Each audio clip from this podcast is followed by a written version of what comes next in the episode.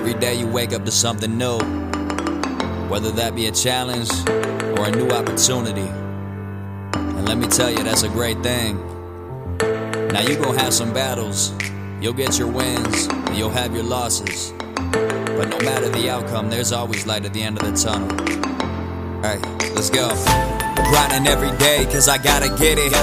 Wake up from my dream, cause I'm trying to live it.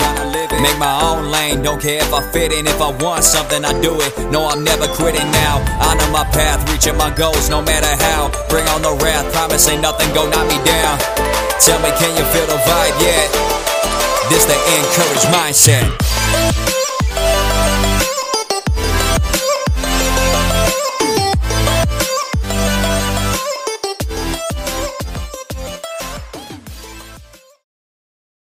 Welcome to another episode of Encouraged Mindset. I'm your host, Ethan Van De Hey. Alongside me today, I have Mindi Huebner, and we are going to be talking about a topic about how to tap into the power of your subconscious mind. And I will let Mindi introduce herself. Thank you so much, Ethan. Thank you for having me here. I am thrilled to be able to share subconscious magic with all your listeners so that they can start making shifts today to really creating the soul-aligned success that they want. I have been a coach, mentor, teacher my entire adult life. And in 2015 or so, I was presented with an opportunity where my division was closing down. I had had a 17-year plus successful sales career and realized that while I had a ton of success, made a lot of money, a lot of accolades, all the things, I was exhausted. And what was keeping me exhausted was a limiting belief. And those we have subconsciously until we bring them to the conscious. And my particular toxic limiting belief of choice was that rest was lazy.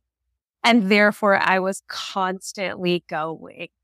Never a human being, always a human doing. And that burnt me out. And so because I was presented with the opportunity to shift in my life and create something new, I knew I was going to create it in a much more sustainable way. And then I was going to help other women and humans create it in a much more sustainable way as well. And dove into then all things mindset and neuroscience and all the stuff, right? How your brain works, how habits work, limiting beliefs, all that good stuff. And no, that's perfect. That's awesome. That's a great explanation and a super cool story because a lot of people, like you said there, are just doers and not really livers per se. And I love your message right on your name, Blair. You have rewire your brain. So talk a little about that. How can the audience and the people today, and maybe myself, get some snippets out of this to rewire our brain to be more positive, enriching, and more like maybe in the moment too? Love that. Yes. Your brain deletes, distorts, and generalizes based on your beliefs. So if I'm walking around believing rest is lazy, all the evidence coming at me is proving that. And any evidence that isn't that is like being distorted, right? Or generalized, like, oh, that was just a fluke, right? That kind of thing. So knowing that about ourselves, that we are that powerful, we think a thought over and over again habitually, it becomes a belief, an I am statement. We then create habits to prove it to ourselves. That's how efficient we are. We normally do that without realizing it. And we do it a lot with disempowered habits, but we also do it with empowered habits. And so if you're wondering, well, where are my limiting beliefs stopping me from having this life that I want, from the success that I want, you get to step back and just look in your life. Where do I have a habit that's really disempowering, that really doesn't serve me? And then you can reverse engineer it back to what you're believing around that. It's extremely powerful when we just take a moment to go, oh, wow, well, who am I being? What am I believing about myself as I show up in this particular habit, as I choose this way of being? And that's the crux there, that you know your brain is doing this. And so therefore, how do I get to use that for good instead of evil? That's powerful stuff. And you kind of touched on it, habits. I love habit formation. I love, making sure you're doing your routines and positively enrich your life. And my question for you, Mindi, is what's like a habit that requires like the least amount of effort but it can make like a powerful difference if we utilize it correctly. I absolutely think a thought habit can be extremely powerful for you. And of course, any habit like starts in a ritual, right? We ritualize it first. We set the time. We tell ourselves this is what happens. We have the steps for it. Before we even start the ritual, though, foundationally, it needs to be essential to us. Like nothing's going to stop us from becoming the human who does this ritual, which then turns into a habit. It's automated in us. So really getting deep into the why. And this is probably the only time I really like to ask the question, why? Why, when we are casting a vision towards our dreams, casting a vision toward a more empowered or enriched life or job or relationship, whatever that is, why is an excellent question there. And going 7 whys deep, I love that too. Going 7 whys deep is also essential to really getting to the crux of, okay, now this is meaningful. And now these bumps in the road are not going to stop me from creating that outcome, right? From being the human who, in as much as I can, is going to do the things, think the thoughts so that I employ this ritual. So a thought audit is just checking in with your thoughts. It's even setting a timer. So recently I encouraged a client to have an hour during her workday where every 15 minutes she checked in and was like, what am I thinking? And how am I feeling because of what I'm thinking? Because again, right, we start to think a thought and then it creates body sensations and emotions that then create actions from that. So it's like putting your foot on the gas pedal. We don't typically go from 0 to 60, maybe in a disempowered thought spin, right? Occasionally, usually what happens is we like ratchet up, right? We start here and then it comes up and it comes up. So what we get to do with a thought audit is we're tuning in sooner before it gets all the way to full blown foot to the floor, right? We're checking in and going, oh, I'm being this person. I'm believing this. And we also are tuning in with our body sensations. So many times we're hungry or thirsty, we're dehydrated, which causes us truly to make less empowered decisions because then we will really take the easy way, right? Like, yeah, that's a great client story. Thank you for sharing that one. And one of the things that you dove into there like a little bit ago, as you said, like diving into these 7 whys. And when we're creating these habits, asking ourselves the whys, but also like when we're creating goals, most importantly, asking ourselves these whys. And I just remember like growing up as, you know, into the high school and then you enter college, like there's this thing called SMART goals come out. And, you know, a lot of people are like, you know, I don't want to create something so long, so specific, so results focused. But when you look at SMART goals, they're truly, truly effective. And I know that this is something that requires a lot of whys. And this is something that I think I'm sure you can attest to it is an essential ingredient to the conscious mind.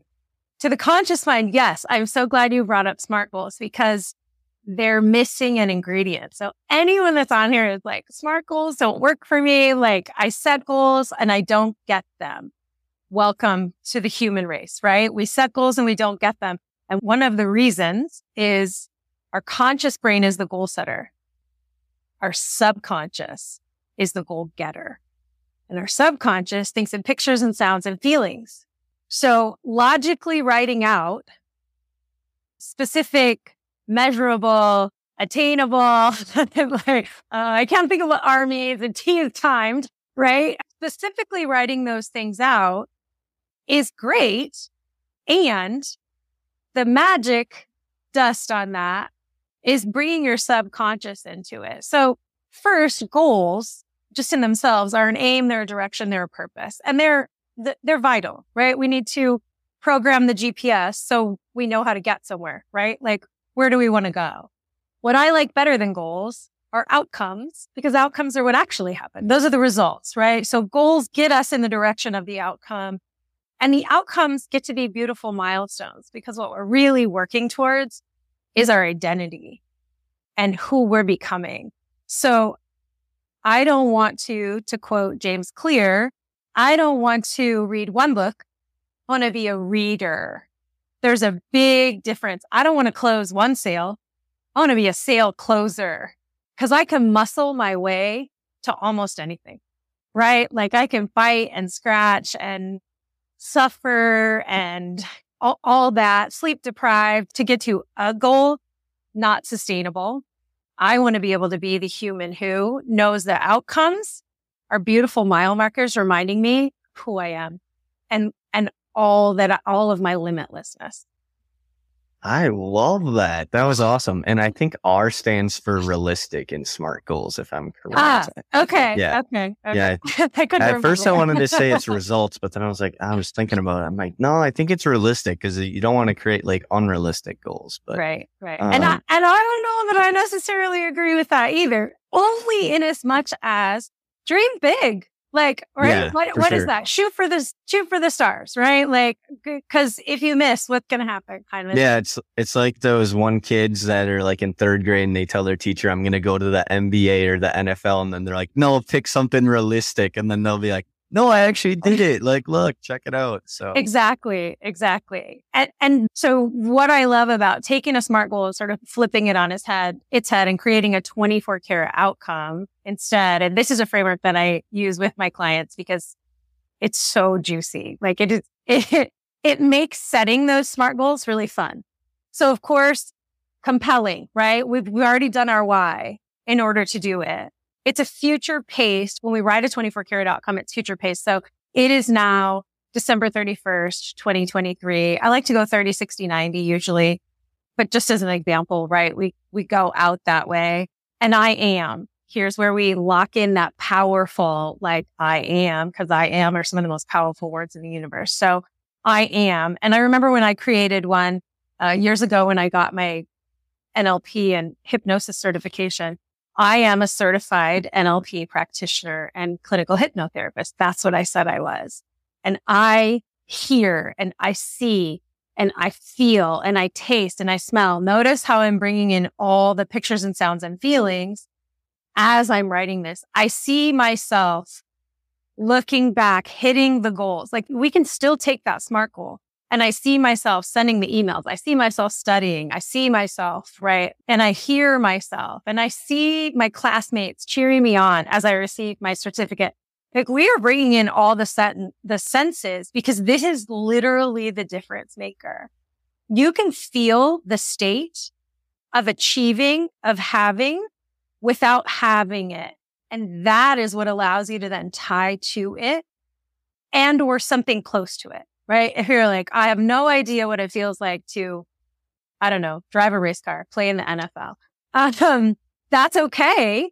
You do know what it feels like to have a rush of emotions and accomplish something that was really important to you. And you can pull those places in. If you can't fully cast the vision, you can cast the vision. And saying I can't, it's just fighting for your limits. And there's no shade in that at all. You get to work through that.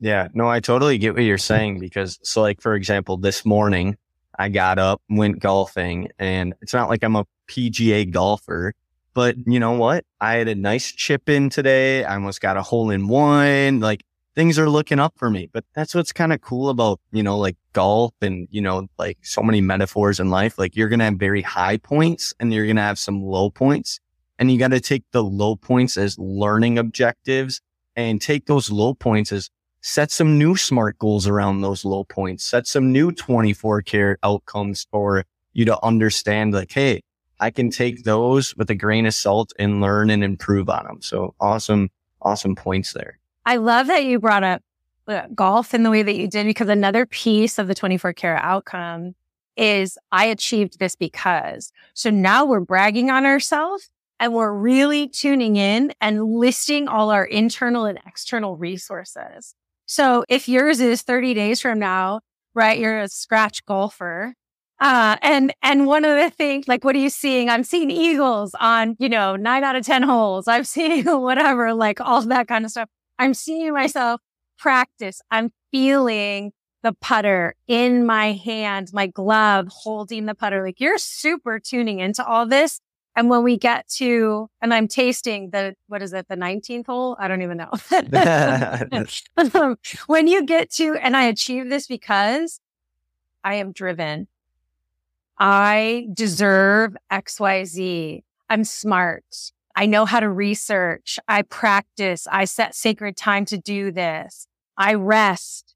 I play. I like all the things. I am smart enough to know when I need help. So I hire a coach, right? Or I read books or I watch YouTube videos. Like I gain knowledge and implement it. So that's where you're really like putting it out on paper to prove to yourself and to remind your logical brain, like, oh yeah. And then you're seeing the pictures of this. So your conscious and your subconscious are in alignment. And the very last line on a 24 karat outcome is always this or something better.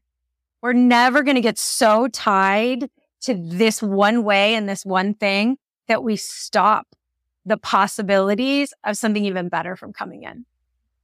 That's a tough one for me, being very transparent, because I love structure. I've been growing up with it all my life. And then you like go to school and there's more structure in school, and then you get out of college and then there's a job and that is structure. So it's like, you know, like it's kind of hard to escape that sometimes, but when you can, you really find happiness in doing that for sure.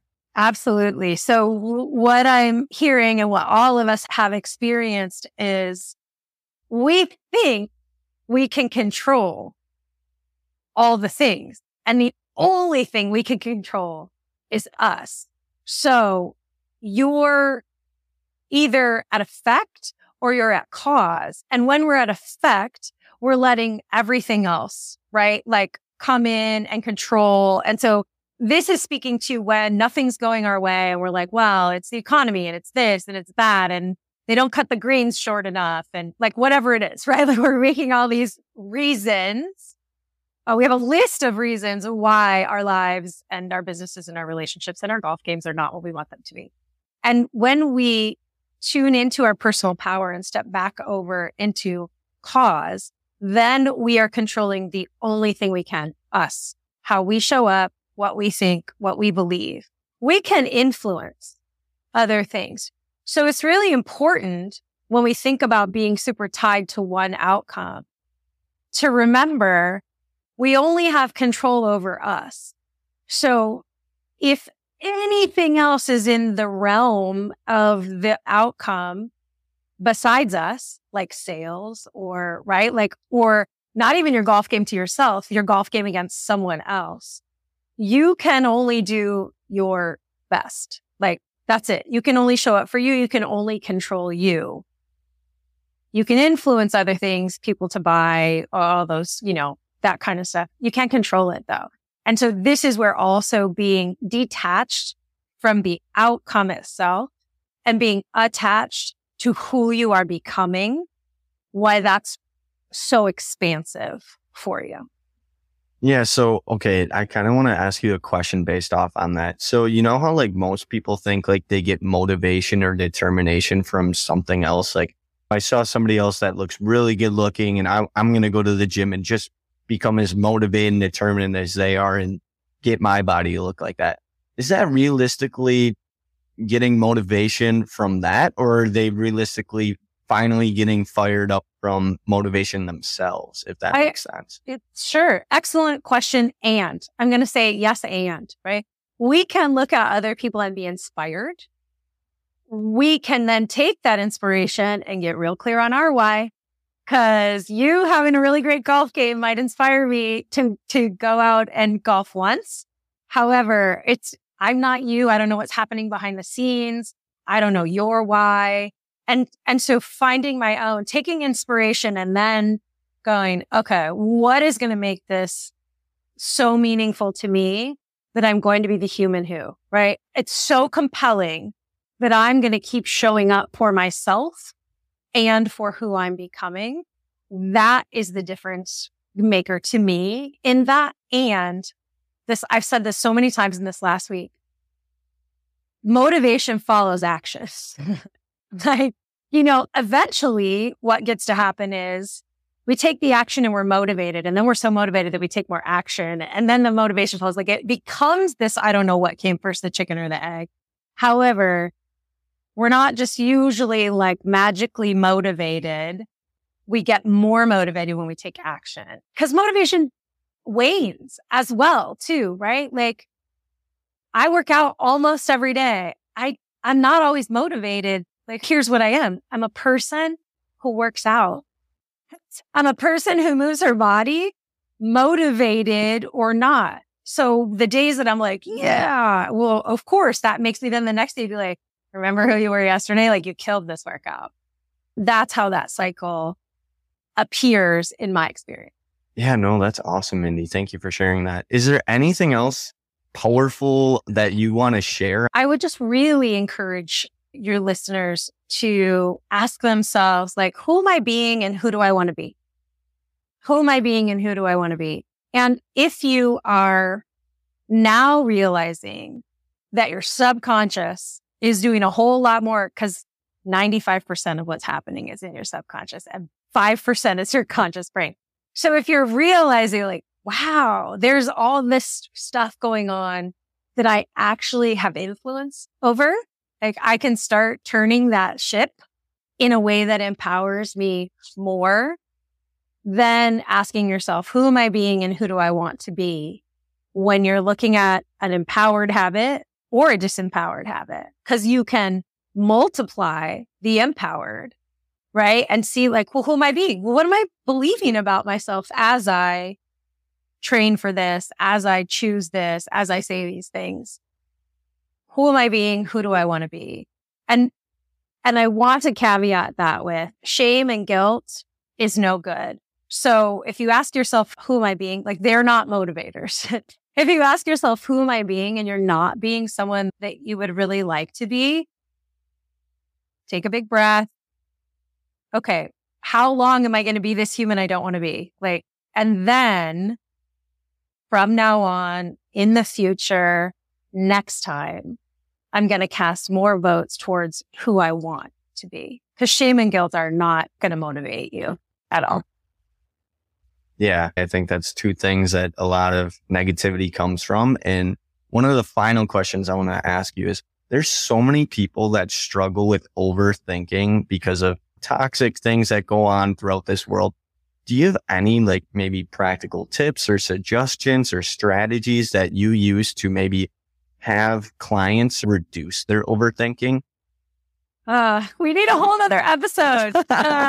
Overthinking, when it's an identity, right? It's a limiting belief that has become an identity. Like I am an overthinker. Remember, your brain's proving that.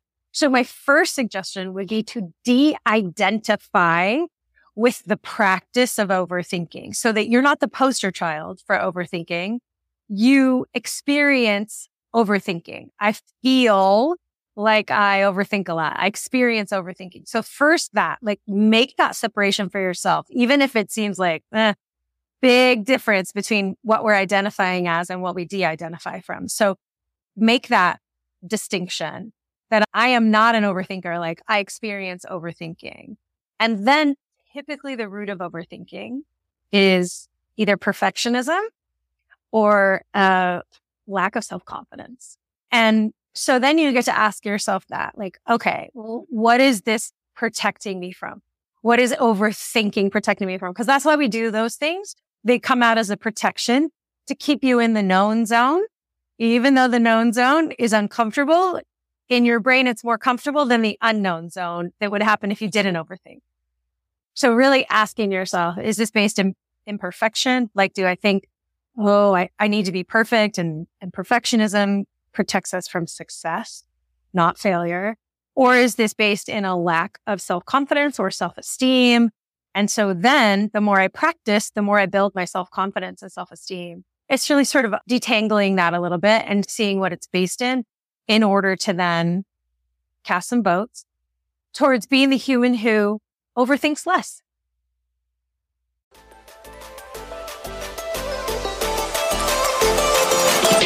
Grinding every day until your dreams coming true. Yeah, grinding every day until your dreams coming true. Yeah, grinding every day until your dreams coming true. Wanna make it happen? Well, it all starts with you. Start with flipping the mentality, making visions reality. Screw all the practicality, wasn't meant for normality. Time to unlock the beast, so bring out all of your savagery.